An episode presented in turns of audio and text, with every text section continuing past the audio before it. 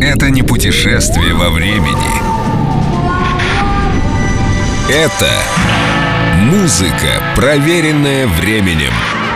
День с легендой. Энио Мариконе. О музыке и кино.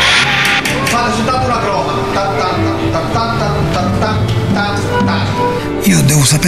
Свой фильм Квентин Тарантино называл вестерном, но я воспринимал картину иначе. Может быть, Тарантино ждал от меня совсем другого. Но он дал мне полную творческую свободу. А для меня главным было не повторить ту музыку, которую я когда-то написал для вестернов Серджио Леоне.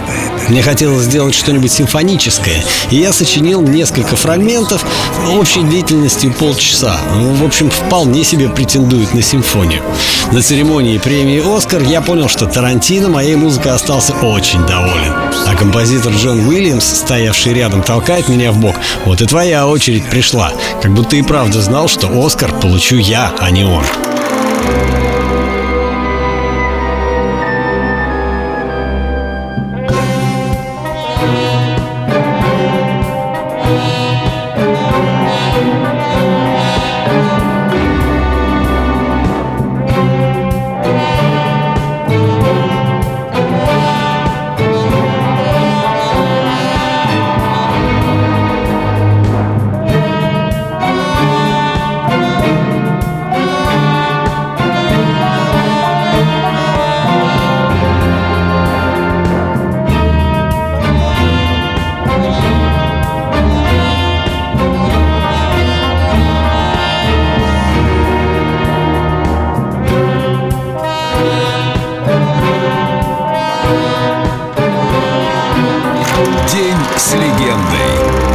Мариконы Только на Эльдо Радио.